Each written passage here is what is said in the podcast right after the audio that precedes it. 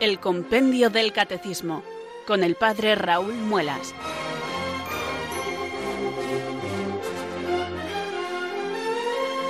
Muy buenas tardes, queridos oyentes de Radio María. Son las cuatro, las tres en Canarias.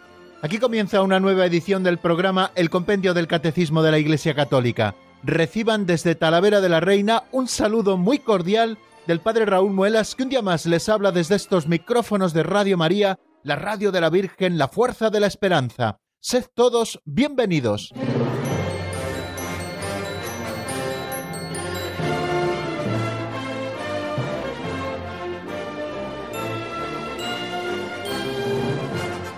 Vamos avanzando poquito a poco en esta semana de trabajo y ya ven, queridos oyentes, que nos encontramos a la mitad de camino. Estamos en el programa del miércoles.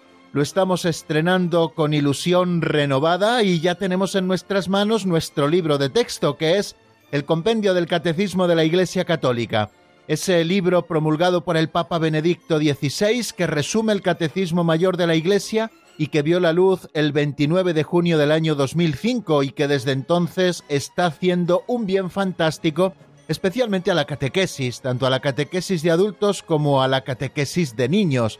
Luego después surgió el Yucat como ese catecismo especialmente dirigido a los jóvenes, que también tiene la misma estructura que el Catecismo Mayor, de donde beben todos, pero que también tiene su propio camino pedagógico. El camino pedagógico de este nuestro, el Compendio del Catecismo de la Iglesia Católica, ya le conocen, sobre todo si se han asomado a sus páginas en alguna ocasión.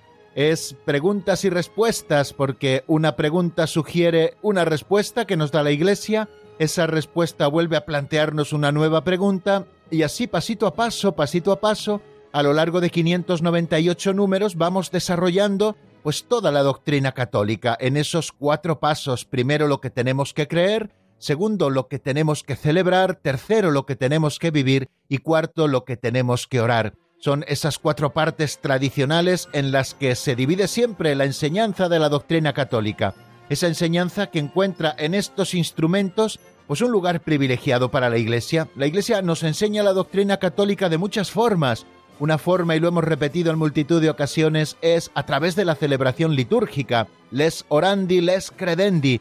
Quiere decir que la ley de la oración también es para nosotros la ley de la fe, porque la Iglesia celebra aquello que vive, aquello en lo que cree.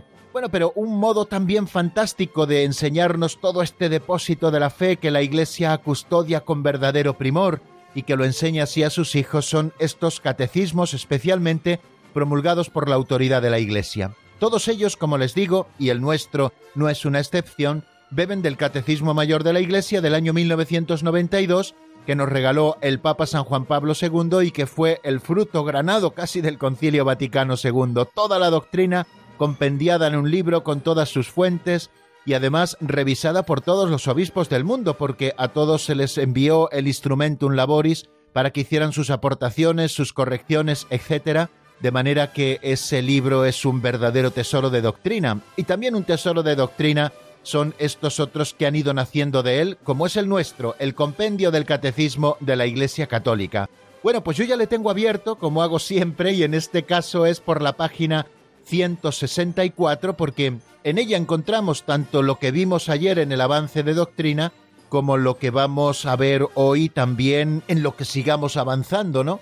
Eh, vimos ayer cuáles son los deberes de los hijos hacia sus padres, un número clave, creo yo, en este punto, porque el mandamiento cuarto de la ley de Dios, que es el que estamos estudiando en este momento, que encabeza todos los demás mandamientos de la segunda tabla del Decálogo, nos habla de honrarás a tu padre y a tu madre. Es algo que se dirige a los hijos, por lo tanto, ¿cuáles son esos deberes que los hijos tienen hacia sus padres? Bueno, pues hoy los recordaremos porque verdaderamente es práctico y además es fantástico, ¿eh? Se lo digo de verdad, y ayer lo pudimos comprobar. Y hoy nos asomaremos también a cuáles son los deberes de los padres hacia los hijos.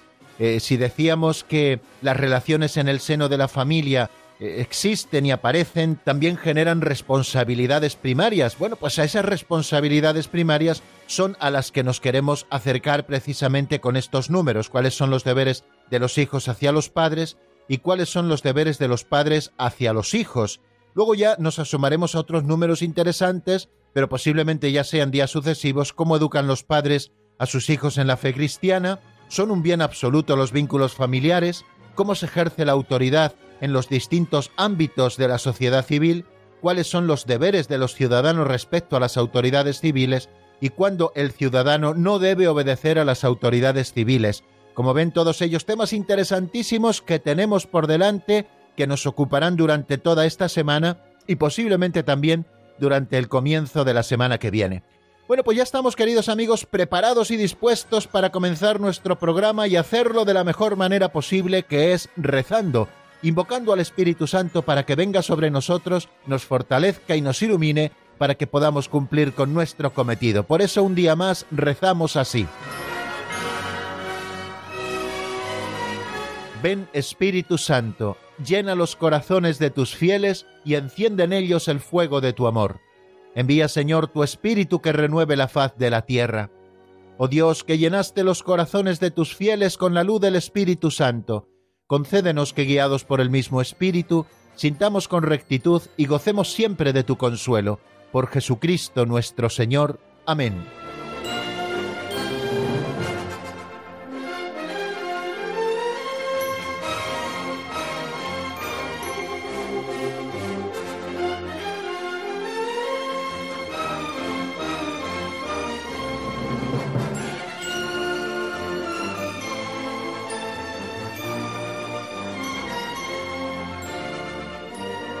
Bueno, amigos, y después de nuestra presentación del sumario, también el saludo inicial y sobre todo de esa oración al Espíritu Santo para que nos capacite para el estudio del compendio del Catecismo, damos un siguiente paso en nuestro programa hacia esta segunda sección que titulamos Pinceladas de Sabiduría.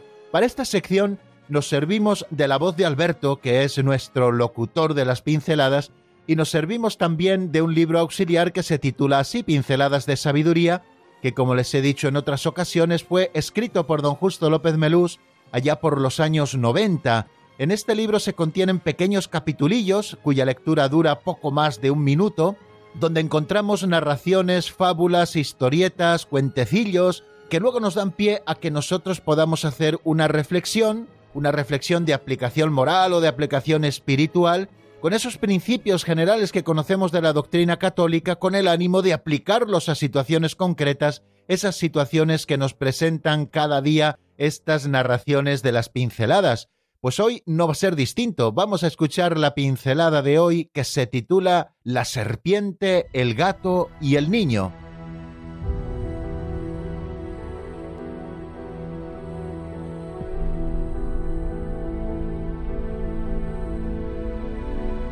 La serpiente, el gato y el niño.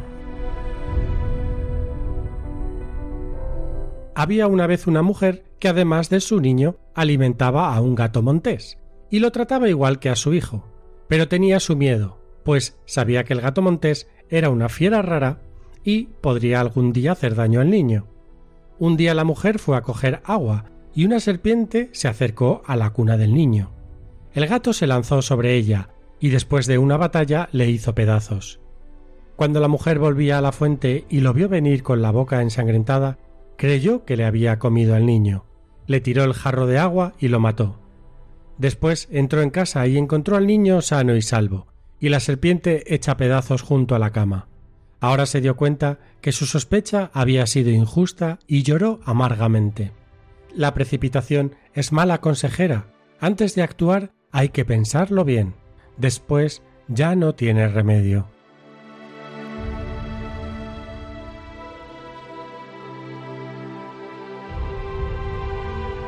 Varias cosas se me ocurren comentar con ustedes, queridos oyentes, a propósito de esta pincelada titulada La serpiente, el gato y el niño. La primera de ellas tiene que ver con la idea principal, que las prisas no son buenas consejeras nunca. Ya saben que soy muy aficionado a los refranes y que de vez en cuando les recuerdo alguno, pues hoy tengo uno preparado. Vísteme despacio que tengo prisa. Y es verdad, cuanto más prisa tenemos, más cuidado tenemos que poner en las cosas, porque si uno se viste muy deprisa, cuando realmente tiene que llegar pronto a un sitio, lo más probable es que no se vista bien, no se abotone bien la camisa, se haga ese abotonado del soldado que dicen, en que no coinciden los ojales con sus propios botones, y entonces tendrá que volver a hacerlo y perderá más tiempo. Por eso hay que hacer las cosas con calma, sobre todo cuando las cosas corren prisa. Esto es lo mismo que aquel que fue a una ventanilla para que le resolvieran una gestión, y cuando presentó su gestión, una gestión que tenía mucha prisa, pues le dijo aquel empleado que era el encargado de solucionarla, le dijo, bueno, esto ya lo solucionaremos mañana. Dice, eh, es que no puede esperar, es que tiene mucha prisa este asunto. Y entonces dijo el empleado, pues entonces no lo resolveremos mañana, sino que lo resolveremos un poquito más tarde, porque cuanta más prisas tienen las cosas, más tienen que reposar. Y eso es verdad también en nuestra vida concreta. No podemos actuar con los primeros datos que nos llegan de la realidad y que son aprehendidos por nuestras propias capacidades. Debemos pasarlo todo por el tamiz no solo de la experiencia, sino también de la razón. Ya han visto lo que le pasó a esa madre que tenía un gato y que también lo estaba alimentando con mucho cariño, aunque tenía su cierto miedo de que el gato pudiera un día atacar a su hijo. Como ella tenía ese prejuicio y ese miedo, un día que fue a por agua y que dejó el niño al cuidado del gato, apareció ese día una serpiente con intención de atacar al niño. El gato se puso en defensa del niño y luchó contra la serpiente hasta despedazarla. Y cuando el gato, satisfecho por haber hecho lo que tenía que hacer, que era salvar a su amigo el niño, salió en búsqueda de la mujer y la mujer lo vio con el hocico lleno de sangre, pensó que había atacado a su hijo, le golpeó con el cántaro que traía lleno de agua y mató al gato. Cuando la mujer llegó a la casa y descubrió que su hijo estaba sano y salvo y que a su lado había trozos de serpiente que había despedazado el gato, se dio cuenta del error terrible que había cometido, pero ya era tarde. Ya era tarde. Ese es el pensamiento, queridos oyentes, que nos debe sobrevenir cuando pensamos en las prisas, cuando actuamos con prisa y actuamos mal, porque no tenemos todos los elementos de juicio para poder ponderar suficientemente las realidades, pues nos damos cuenta que una vez que hemos actuado, ya las cosas no tienen solución. Por eso es importante detenerse un momento, estudiar bien las cosas, ponderar bien todas las situaciones para poder obrar bien, y no por precipitación, porque la precipitación nunca nos lleva a buen puerto. Bueno, pues creo que esta es una noticia preciosa, queridos amigos, que nos ofrece esta pincelada de hoy, esta pincelada que nos habla de que no debemos precipitarnos, porque la precipitación es mala consejera. Y creo que el ejemplo que nos ha puesto don Justo es lo suficientemente gráfico para que todos entendamos lo que nos quiere decir.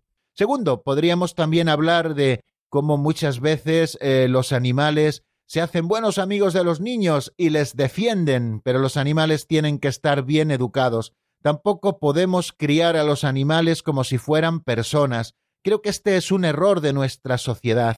Y además es un error que brota a veces de una afectividad desbordada y poco encauzada, porque los animales son animales, debemos respetarlos y quererlos, por supuesto, esto está fuera de toda duda, porque son criaturas de Dios y además que también nos ayudan en las cosas de cada día, o bien procurando compañía, o bien también si son animales de trabajo, pues nos ayudan en las labores, o también nos proporcionan el alimento necesario, o nos proporcionan también la leche de la que nos alimentamos, etcétera, etcétera. Son muchos los ejemplos que podíamos poner, pero los animales son animales y las personas somos personas, y no estamos en un mismo rango. Algo creo erróneo que se nos ha hecho creer, no sé si por la influencia de Disney que hace hablar a los animales y que les pone sentimientos en su corazón, o por qué otra razón. Los animales están por debajo del hombre. El Señor dijo al hombre, creced, multiplicaos, llenad la tierra y sometedla, dominad sobre las aves del cielo, los peces del mar, los cuadrúpedos de la tierra. El Señor mandó dominar la tierra, es decir, que le puso por encima de todas las demás criaturas. Pero ese dominio que el hombre ha de ejercer no es un dominio absoluto y arbitrario, ya lo estuvimos comentando también en su momento, sino que se trata de un dominio de administración. El hombre ha de administrar aquello que Dios pone en sus manos, pero según el plan de Dios, según lo que Dios quiere. Y por supuesto que en el plan de Dios está respetar las leyes de la naturaleza y respetar también a los animales, porque los animales también tienen su dignidad propia de animales, distinta de la dignidad propia del hombre. Un animal, mil animales, cien mil animales nunca valdrán lo que la vida de un hombre, y eso tenemos que tenerlo siempre a la vista, y que los animales están a nuestro servicio según el plan de Dios. no para que abusemos de ellos, por supuesto, pero sí a nuestro servicio, es decir, están por debajo de nosotros. Por eso creo que es un error, y esta es una idea colateral que está como presente aquí en esta pincelada, que nos dice que la mujer, además de a su hijo, alimentaba a un gato montés y lo trataba igual que a su hijo. Bueno, pues permítanme que les dé mi opinión sobre esto. Creo que no es bueno criar a los animales como a los hijos. Hay que criarlos bien, hay que darles aquellas cosas que necesiten, pero los animales no son personas.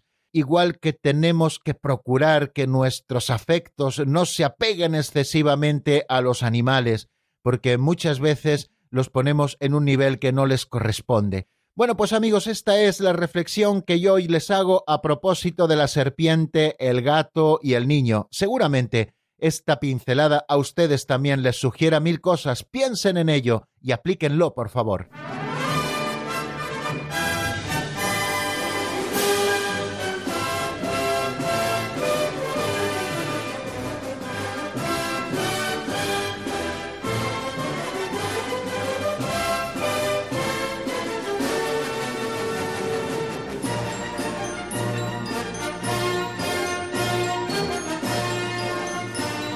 Continuamos en el capítulo segundo de la segunda sección de la tercera parte del Catecismo, una sección en la que estamos estudiando los mandamientos de la ley de Dios, y los estamos estudiando en dos capítulos, y en cada uno de estos capítulos está reflejada cada una de las tablas de la ley. La primera tabla de la ley, la que se refiere directamente a los mandamientos que nos relacionan con Dios, eh, nos ha hablado del primero, segundo y tercer mandamiento: amarás a Dios sobre todas las cosas, no tomarás el nombre de Dios en vano y santificarás las fiestas.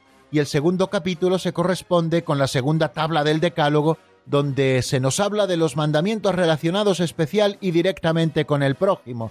Me estoy refiriendo al cuarto mandamiento de la ley de Dios: honrarás a tu padre y a tu madre. Me estoy refiriendo también al quinto: no matarás; al sexto: no cometerás actos impuros; al séptimo: no robarás; al octavo: no dirás falso testimonio ni mentirás; al noveno: no consentirás pensamientos ni deseos impuros; y al décimo: no codiciarás los bienes ajenos. Todos estos mandamientos estudia el capítulo segundo. Nosotros nos encontramos estudiando el primer artículo, el primer epígrafe, que nos habla del cuarto mandamiento, ese mandamiento que encabeza la segunda tabla del Decálogo y que, como les he dicho, reza así: honrarás a tu padre y a tu madre.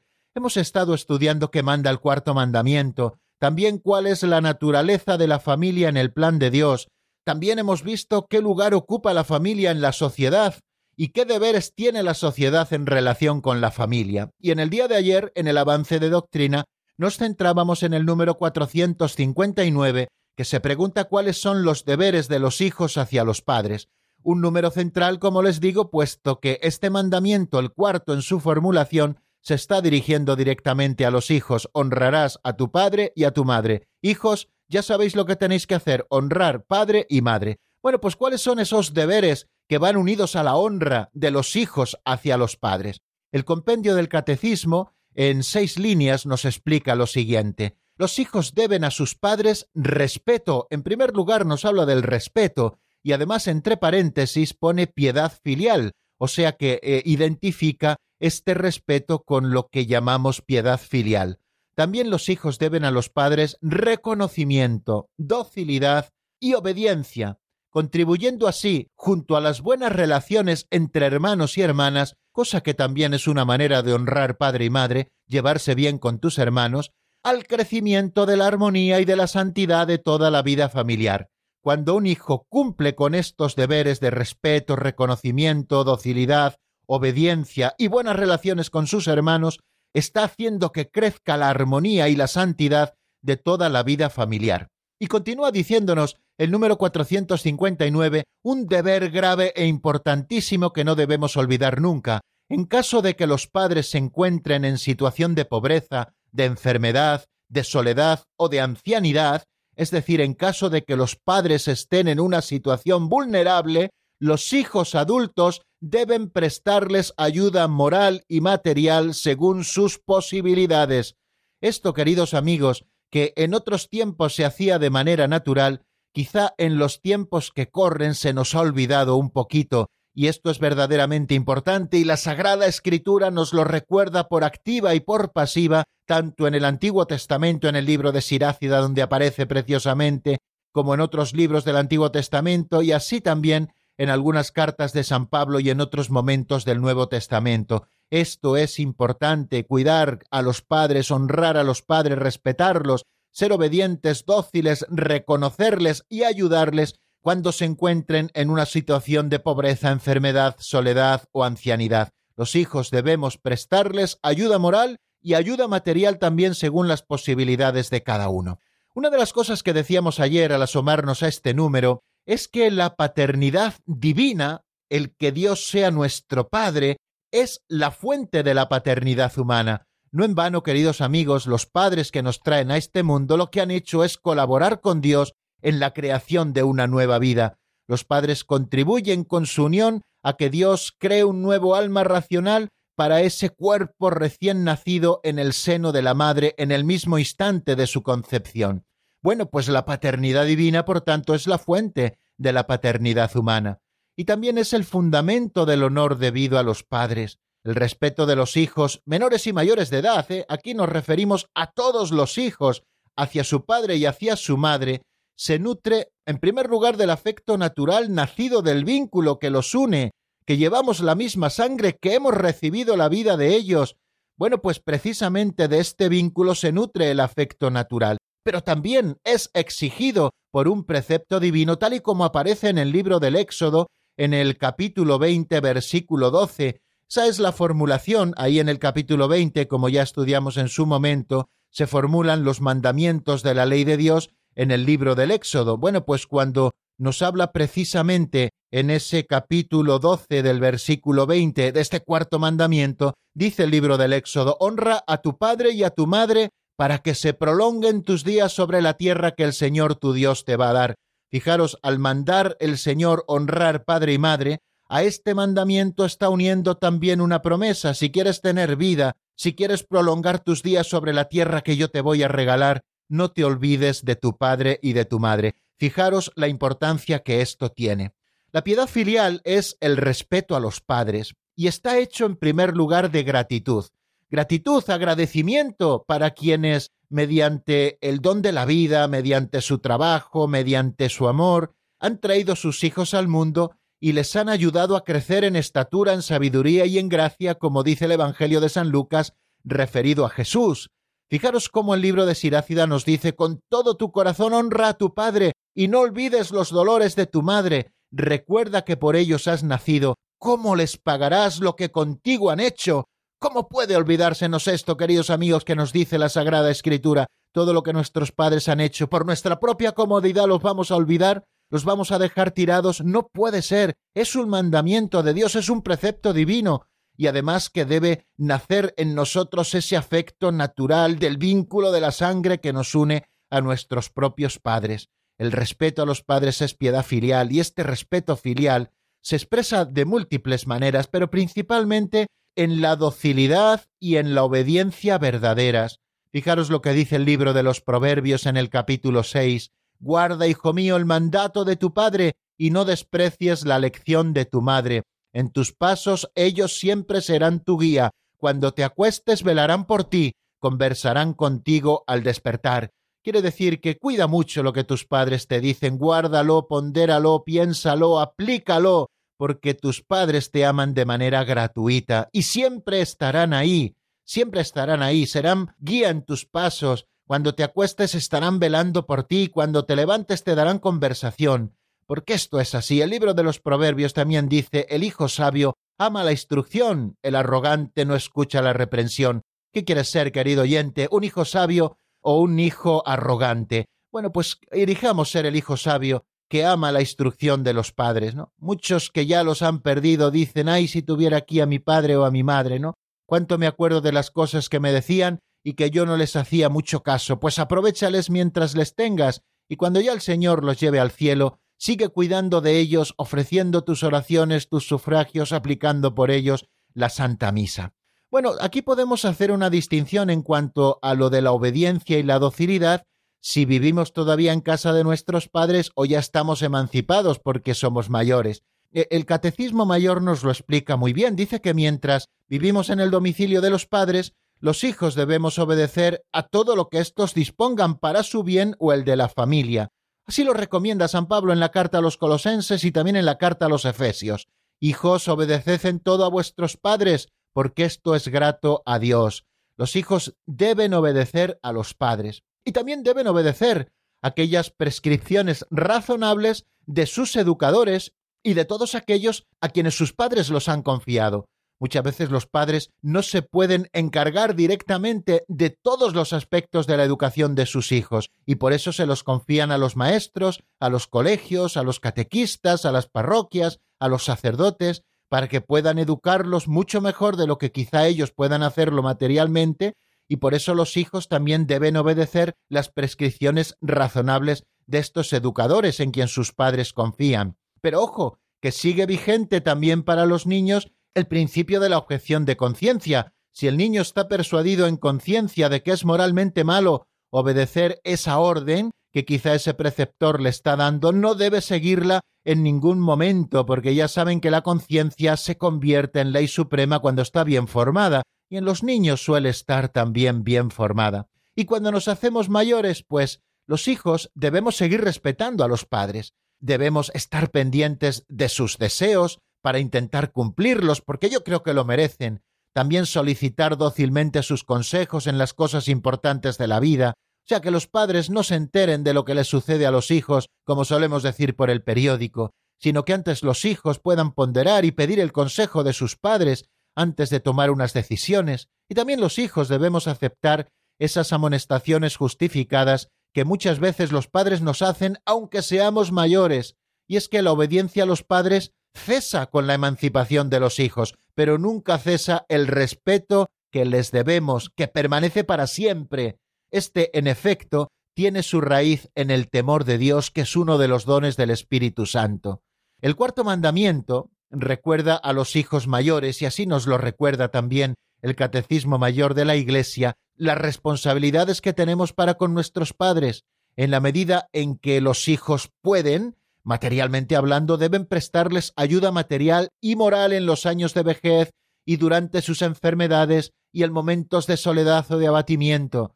Jesús recuerda este deber de gratitud también en el Evangelio, en el capítulo siete de San Marcos, versículos diez al doce, donde leemos estas palabras del Señor. Moisés dijo, honra a tu padre y a tu madre, y el que maldiga a su padre o a su madre es reo de muerte. Pero vosotros decís, si uno le dice al padre o a la madre los bienes con que podría ayudarte son corbán, es decir, ofrenda sagrada, ya no le permitís hacer nada por su padre o por su madre. El Señor pone el mandamiento por encima de todos esos otros preceptos que habían ido inventando también los rigoristas de la época. Y es que, queridos amigos, estamos quizá ante uno de los mandamientos más importantes, al que va unida una promesa del Señor. Podemos eh, recordar esos textos del libro de Sirácida que ayer estuvimos viendo, pero que ustedes pueden encontrar en el capítulo tres, a partir del versículo segundo, pues todos esos consejos que el libro sapiencial nos ofrece a propósito de este cuidado, de esta reverencia, de esta honra que tenemos que tener hacia nuestros padres y cómo hacerla efectiva de una manera concreta. Y es que el respeto filial, queridos amigos, es tan importante en el seno de la familia, que no solamente eh, hace que haya buena armonía entre padres e hijos, sino que también repercute positivamente en las relaciones entre los hermanos y las hermanas. El respeto a los padres irradia en todo el ambiente familiar. Corona de los ancianos son los hijos de los hijos, dice el libro de los Proverbios. Y también San Pablo en la carta a los Efesios nos anima a sobrellevarnos unos a otros con paciencia, con caridad, con humildad, con dulzura, con comprensión. Bueno, pues esto tenemos que aplicarlo, queridos amigos, en el seno de la familia.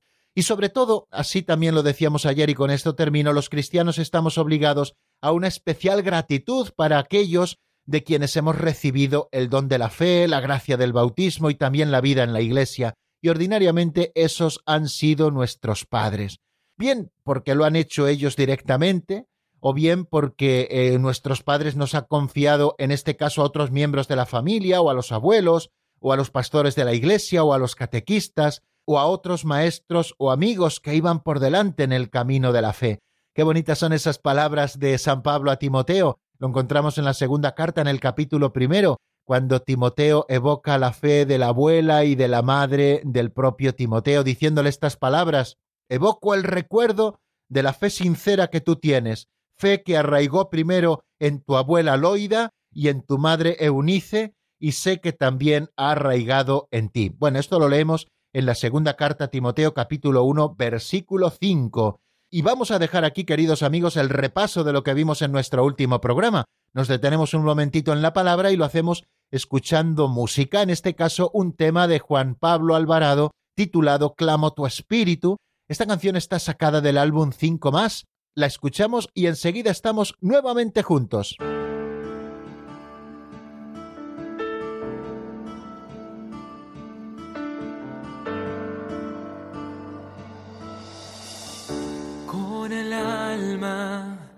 Hoy clamo a ti, Señor, manda tu espíritu a renovar mi corazón. Recúbreme con tu espíritu, Señor. Déjame ver como a Pablo dejaste ver tu gran amor.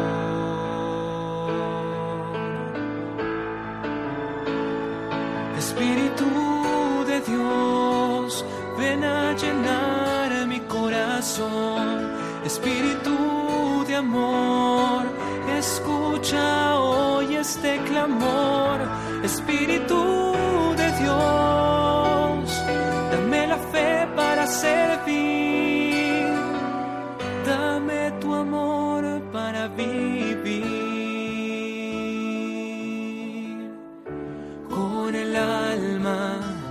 Hoy clamo a ti, Señor, manda tu espíritu a renovar mi corazón. Recúbreme con tu espíritu, Señor. Déjame ver como a Pablo dejaste ver tu gran amor.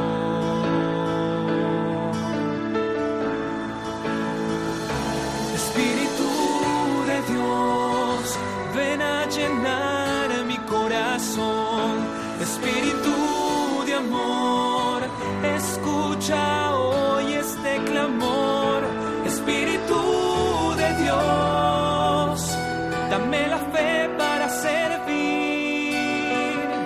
dame tu amor para vivir, llévame de vuelta a ti.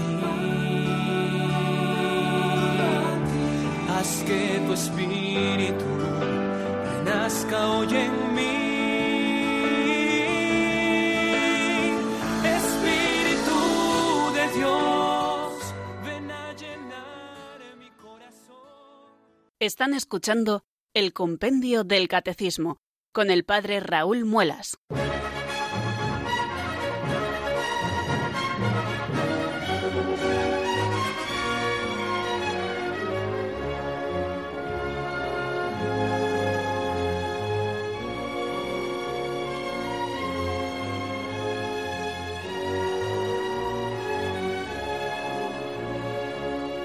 Después de escuchar, queridos oyentes, esta canción de Juan Pablo Alvarado y después de un sorbito de agua que he pegado en mi botella, ya saben que en los estudios de radio no solemos tener vasos porque el vaso fácilmente se puede caer y puede hacer un alboroto, ¿no? Sobre todo si entra en contacto el agua con los instrumentos electrónicos. Entonces solemos tener botella y siempre tapada con el botón y solo se abre cuando se va a dar un sorbito de agua.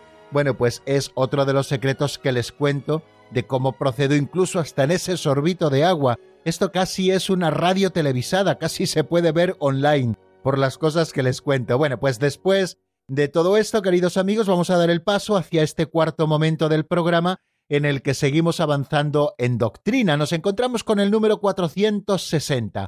Antes hemos hablado de los deberes de los hijos hacia los padres.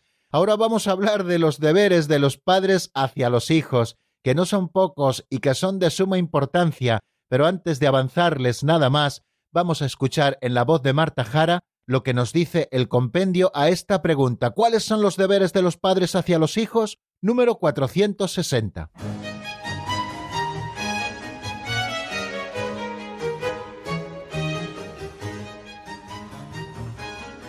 número cuatrocientos sesenta.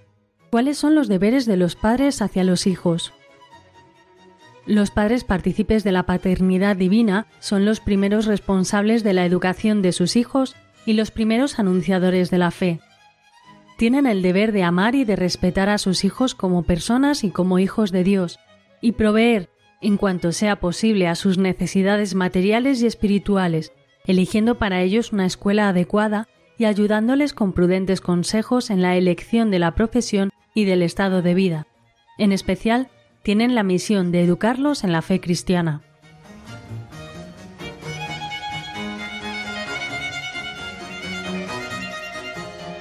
Pues ahí queda eso, queridos amigos. Los padres partícipes de la paternidad divina son los primeros responsables de la educación de sus hijos. ¡Ojo! Lo hemos resaltado estos días de atrás. Esto es doctrina católica. Los padres son los primeros responsables de la educación de sus hijos y los primeros anunciadores de la fe. Le pese a quien le pese. Eso de le pese a quien lo pese es cosa mía, ¿eh? Ahora continúo leyendo. Tienen el deber de amar y de respetar a sus hijos. No estamos hablando del derecho, sino del deber de amar y de respetar a sus hijos como personas y como hijos de Dios. Fijaros que los hijos, lo hemos dicho también en algunas ocasiones, no son en ningún caso propiedad de los padres. Claro que no son propiedad de los padres, son propiedad de Dios. Y Dios se los ha confiado a los padres para que los eduquen y los saquen adelante y hagan de ellos ciudadanos del cielo, no solamente buenos ciudadanos de la tierra, que eso también, sino sobre todo ciudadanos del cielo. Por tanto, los padres tienen el deber de proveer, en cuanto sea posible, a sus necesidades materiales y espirituales. No solo materiales, sino también espirituales. Eligiendo para ellos, nos pone a modo de ejemplo, una escuela adecuada. Fijaros qué importante es la libre elección de la escuela, derechos que no debe cercenar ninguna autoridad política, sino que los padres son los que han de elegir entre las posibilidades que tengan en su mano la escuela adecuada para sus hijos y ayudarles con prudentes consejos en la elección de la profesión y del estado de vida. Claro que el consejo de los padres es importante. ¿Quién conoce a los hijos mejor que los padres? Luego los padres, por supuesto, han de respetar siempre la libertad de sus hijos, pero ellos que les conocen y que quieren lo mejor también para sus hijos, podrán ayudarles con prudentes consejos a la hora de elegir la profesión con la que se van a ganar la vida y también el estado de vida dentro del mundo y dentro de la Iglesia. ¿A qué les llama el Señor? Deben ayudarles también en el discernimiento de la vocación a la que el Señor les llame. Y termina diciendo ese número, en especial tienen la misión de educarlos en la fe cristiana. Bueno, pues estos son eh, los deberes que los padres tienen hacia los hijos, presentados de una manera compendiada o resumida, como hace siempre nuestro libro de texto. En primer lugar, el papel de los padres en la educación tiene tanto peso que cuando falta difícilmente puede suplirse. Y es que el derecho y el deber de la educación son para los padres primordiales e inalienables. Esto lo dice el Papa San Juan Pablo segundo en la encíclica Familiaris Consortio. Fijaros, el derecho y el deber de la educación son para los padres primordiales, o sea, antes que todas las demás cosas, está la educación de sus hijos, es un deber primordial. Y no basta que lo haga uno de los dos. Por supuesto que uno se encargará más de unas cosas y otros de otras, porque hay que ocuparse de muchas cosas en la vida de una familia, pero es cuestión de los dos, es un derecho inalienable y primordial de los dos cónyuges, la educación de los hijos. No se puede encargar solo de la educación de los hijos la madre, ni se puede encargar solo el padre, han de encargarse el padre y la madre, y los dos a una. Y este es un derecho primordial e inalienable. No deben olvidar esto que nos dice Familiaris Consortio. Y los padres, también lo apuntaba ese número cuatrocientos sesenta, han de ver siempre a sus hijos como hijos de Dios, y respetarlos siempre como personas humanas. Eh, los padres no pueden ser déspotas con sus hijos, tienen delante individuos a los que Dios ama y a los que les ha dado una dignidad fantástica, la misma que tienen los padres, ¿no? Por lo tanto, han de ver siempre personas humanas delante y también hijos de Dios, hijos de Dios. Fijaros ese valor sagrado que tienen los hijos, que no solo son de los padres, que no solamente son lazos de afecto los que deben moverse entre padres e hijos, que son bien importantes y que nacen también de los vínculos naturales, sino también otros lazos espirituales que proceden de ver a esos muchachos o muchachas que tienen como hijos, como lo que son hijos de Dios, y respetarlos también como personas humanas. Y han de educar a sus hijos en el cumplimiento, por lo tanto, de la ley de Dios. Si son hijos de Dios, pues tendrán que enseñarles la ley de Dios. Esta ley de Dios que está mostrada para nosotros en el Decálogo y que está mostrada también en poder secundar siempre lo que Dios quiere de nosotros, esas inspiraciones del Espíritu Santo. Por lo tanto, los padres han de mostrarse, y este es el mejor ejemplo que pueden dar para que los hijos sigan la ley de Dios, mostrarse ellos mismos obedientes a la voluntad del Padre de los cielos. Un hijo que ve como su padre quiere agradar siempre a Dios buscando en todo su voluntad, pues fácilmente podrá aprender a buscar la voluntad de Dios. Bueno, pues eso que decíamos de que los padres son los primeros responsables de la educación de sus hijos, es bueno que lo repitamos tantas veces como sea necesario. Y esta responsabilidad de los padres eh, la testimonian ante todo por la creación de un hogar. Fijaros, cuando los padres crean un hogar, un hogar donde luego van a ser recibidos los hijos y donde luego los van a educar, es el primer testimonio de esta responsabilidad que los padres tienen para con sus hijos. Hay que crear un hogar porque luego a ese hogar vendrán los hijos. Y ese hogar debe estar, pues quizá marcado por la ternura, por el perdón, por el respeto, por la fidelidad y también por el servicio desinteresado. Todo esto ha de ser norma. Es el mejor nido que los padres pueden crear para sus hijos y para cumplir con ellos esos deberes fundamentales que tienen de educarlos para la tierra y educarlos también para el cielo. Fijaros que la familia es el lugar apropiado, como decíamos, para que aprendamos las virtudes. Allí es donde se nos educa en las virtudes, en la justicia, en la fortaleza, en la templanza, cuando somos mayores, cuando nuestros padres nos acompañan, cuando nos van enseñando a ser pacientes. Por eso hay que saber templar las rabietas de los hijos, claro que sí, y de esto, queridos amigos, sobre todo los que los tenéis, tenéis infinitamente muchísima más experiencia que yo, y lo mismo en la fe, en la esperanza, en la caridad, en todas las virtudes. La familia es, es, es el lugar apropiado para la educación en las virtudes, y esto requiere el aprendizaje de la abnegación, de un sano juicio, del dominio de sí, de crear condiciones para una verdadera libertad, y todo esto deben ir haciéndolo los padres, asesorándose todo lo que puedan. Para eso tienen también a sus sacerdotes y la dirección espiritual, que también puede ayudar para crear, como les digo, ese nido donde la ternura, el perdón, el respeto, la fidelidad y el servicio desinteresado se convierte en una escuela de educación para las virtudes. Los padres también han de enseñar a subordinar eh, las dimensiones materiales e instintivas a las interiores y espirituales. Lo decíamos a propósito de Centésimus Annus, pero también lo volvemos a repetir ahora, ¿no?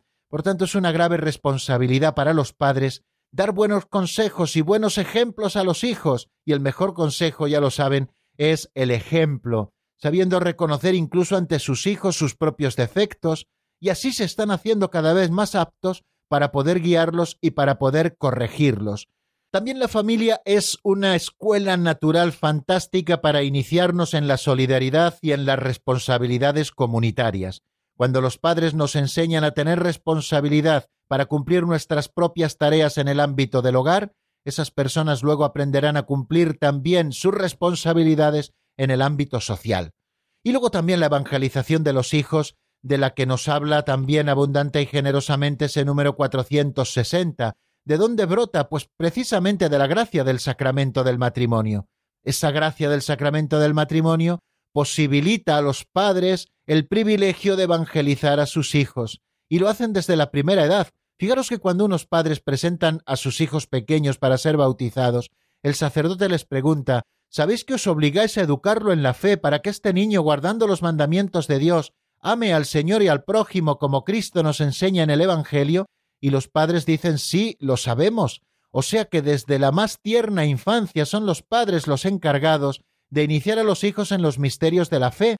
Son los primeros heraldos de la fe, y lo hacen desde la más tierna infancia, esa educación en la fe importantísima en el seno de la familia, que consiste en enseñar las primeras oraciones, en darles los buenos ejemplos, en enseñar a orarles, en enseñarles los rudimentos de la doctrina cristiana, en enseñarles el camino hacia la Iglesia, que no le aprenda al niño solo, sino que lo aprenda de la mano de su padre y de su madre. Esta es la mejor manera, queridos amigos, de educar en la fe, y todo esto acompañado por el buen ejemplo de vida cristiana que llevan en casa. Esto, en primer lugar, hará crecer a los hijos en la santidad, pero también contribuirá al crecimiento de los padres en la vida de la santidad. Y no olvidemos, queridos hermanos, de que todos estamos llamados a la santidad.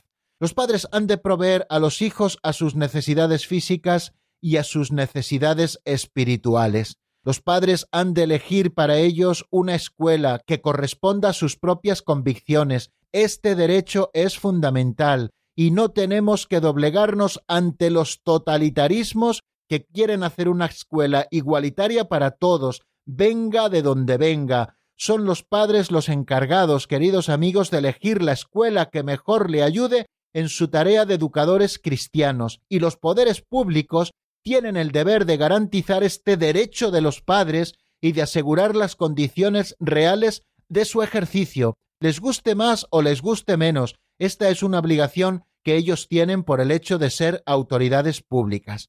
Y también lo que les decíamos, que tienen que ayudar a los hijos con sus consejos y siempre respetando su libertad a elegir su profesión y a elegir también su estado de vida. Los padres nunca deben imponer a los hijos nada, sobre todo la profesión o la carrera que deben hacer. Pueden sugerir, pueden recomendar, pero nunca pueden imponer. Y tampoco el estado de vida. Es Dios quien llama a los estados de vida y son los hijos los que han de responder libremente a lo que Dios quiere de ellos. Bueno, pues un día más se nos ha acabado nuestro tiempo. Yo creo que cada vez se me hace más corto, queridos amigos, esta hora.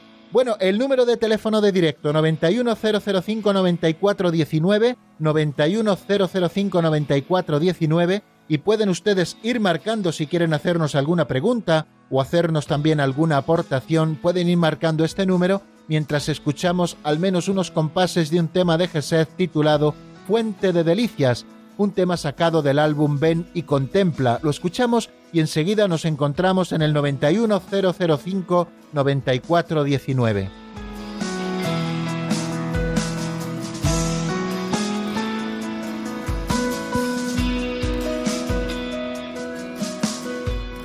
Un nuevo día asoma en mi ventana. Comienza el día y ya te anhela mi alma.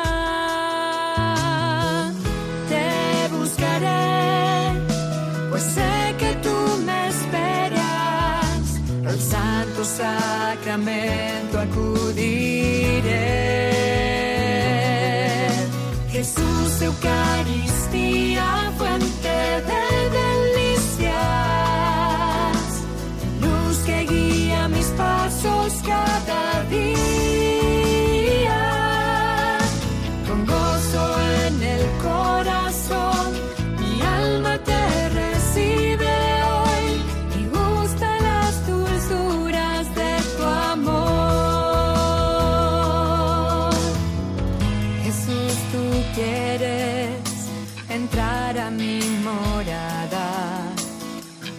Dispuesto estoy a recibir tus gracias. Hazme, Jesús, ser un sagrario digno. Renuévame, Señor, con tu poder. Jesús, Eucaristía, fuente de delicias. Están escuchando El Compendio del Catecismo, con el Padre Raúl Muelas.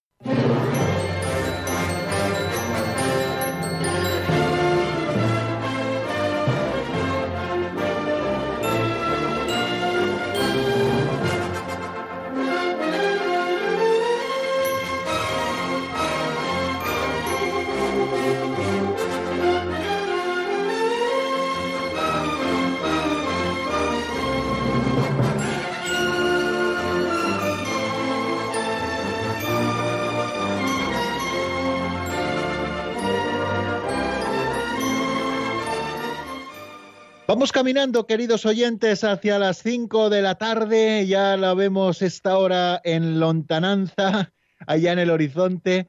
Pero antes nos queda abrir nuestro teléfono de directo, que es el noventa y uno, cero cero cinco, noventa y cuatro diecinueve, para que ustedes puedan comunicar con nosotros, si lo tienen a bien, y ofrecernos también sus reflexiones, su experiencia o alguna pregunta que tengan para hacernos. Vamos a dar paso a la primera llamada, que no sé de dónde nos llega, ni tampoco sé su nombre, pero buenas tardes y bienvenida. Buenas tardes. Eh, yo llamaba para agradecerle a usted, Padrecito Muelas, el haber acompañado a Roberto toda esta semana, que ha estado solito, y con su voz y, y su amabilidad y su forma de hablar le ha hecho compañía. Él está enfermito, su cabecita no está bien, pero él entiende que usted es una muy buena persona y le da mucha paz y mucha paciencia. Gracias, de corazón, gracias.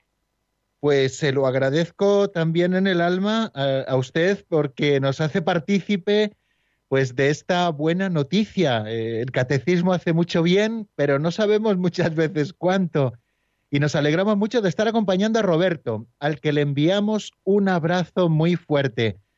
Y le agradezco mucho que me considere bueno. Trato de serlo, pero yo también le pido a Roberto que rece por mí y también por todos los oyentes para que verdaderamente lo seamos y seamos transmisores de la paz y podamos transmitirnos también los unos a los otros el mensaje siempre perenne y siempre esperanzador del Evangelio. Pues muchísimas gracias, de verdad que sí, se lo agradezco mucho. Eh, vamos a dar paso a la segunda llamada, que nos llega de aquí cerquita, de Talavera, que es un pueblo que se llama Los Cerralbos, de la provincia de Toledo. Eh, en este pueblo tienen un obispo, que es el obispo de Albacete, don Ángel Fernández Collado. Bueno, pues vamos a dar paso a la llamada que de allí, que de allí nos llega, que es Javier. Buenas tardes y bienvenido, amigo. Eh, pues nada, le llamaba para agradecerle eh, que todas las tardes esté a las cuatro para... para ayudarnos, y la verdad es que su programa nos ayuda mucho y nos da mucha esperanza. Eh, somos una familia numerosa y todas las tardes a las cuatro, que sepa que le estamos escuchando.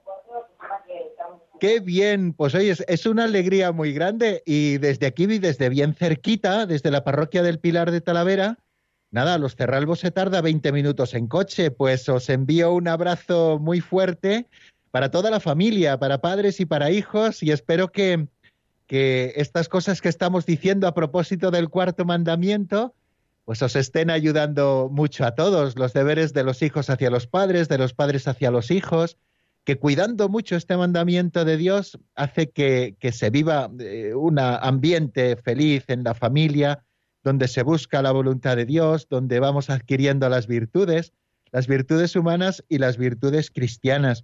Pues os agradecemos mucho, querida familia, que estéis ahí todas las tardes y que también nos deis estas palabras de ánimo, que para nosotros son muy importantes. Sabemos que hay muchos oyentes al otro lado de su receptor de radio a estas horas, pero de vez en cuando recibir el feedback de muchos de los oyentes que nos están escuchando, para nosotros siempre es un aliento. La radio nos permite sembrar a voleo eh, y además eh, sin mirar eh, exactamente, como no sabemos todos los que hay, pues sembramos y sembramos y sembramos, y luego el Señor ya se va encargando de dar el incremento a todas aquellas cosas que por Radio María se dicen, no solo en este programa, el Compendio del Catecismo, sino también en todos los programas. Yo esto muchas veces se lo digo a, a mucha gente que viene y les recomiendo escuchar Radio María para formarse mejor, y me dicen, ¿y qué programa escucho? Yo les suelo decir, el que usted quiera, el que usted quiera, porque en cualquier programa de Radio María que escuche, le formarán cristianamente. En este, pues nos dedicamos exclusivamente a la doctrina, pues como hace el padre Luis Fernando por las mañanas cuando explica el Catecismo Mayor de la Iglesia. Pero en los demás programas, que son monográficos sobre algún tema, nos van formando doctrinalmente en esos temas. Por cierto, no se me olvida que Radio María está haciendo ahora su encuesta eh, sobre los programas favoritos de la gente, y yo sí que les pido que si tienen un minuto, pues entren en doble u doble u doble u punto radio maría punto es y rellenen esa encuesta de los programas que le gusten, porque así a nuestros directivos pues les ayudan luego mucho a la hora de reajustar de cara al próximo curso pues la programación, eh, para potenciar unas cosas, para a lo mejor pues dejar de lado otras que en un momento determinado a lo mejor no están llegando tanto, y, y sobre todo como es una radio familiar que hacemos entre todos, pues entre todos también colaboramos a que la radio sea cada vez más eficaz en sus contenidos. Así que no dejen de visitar doble u doble u doble u punto radio maría punto es para hacer esa encuesta y ayudar eh, a nuestros directivos a que reajusten la programación de cara al curso próximo, que ya le tenemos a la vista. Bueno, pues vamos a terminar aquí el programa. Muchas gracias a la señora que nos llamaba y a Roberto, que nos escucha. Muchas gracias también a Javier y a toda su familia numerosa que desde Los Cerralbos se unía hoy a nosotros, especialmente en esta llamada. Un abrazo muy fuerte para ellos y para todos ustedes, queridos oyentes. La bendición de Dios Todopoderoso, Padre, Hijo y Espíritu Santo, descienda sobre vosotros y permanezca para siempre. Amén. Hasta mañana, si Dios quiere, amigos.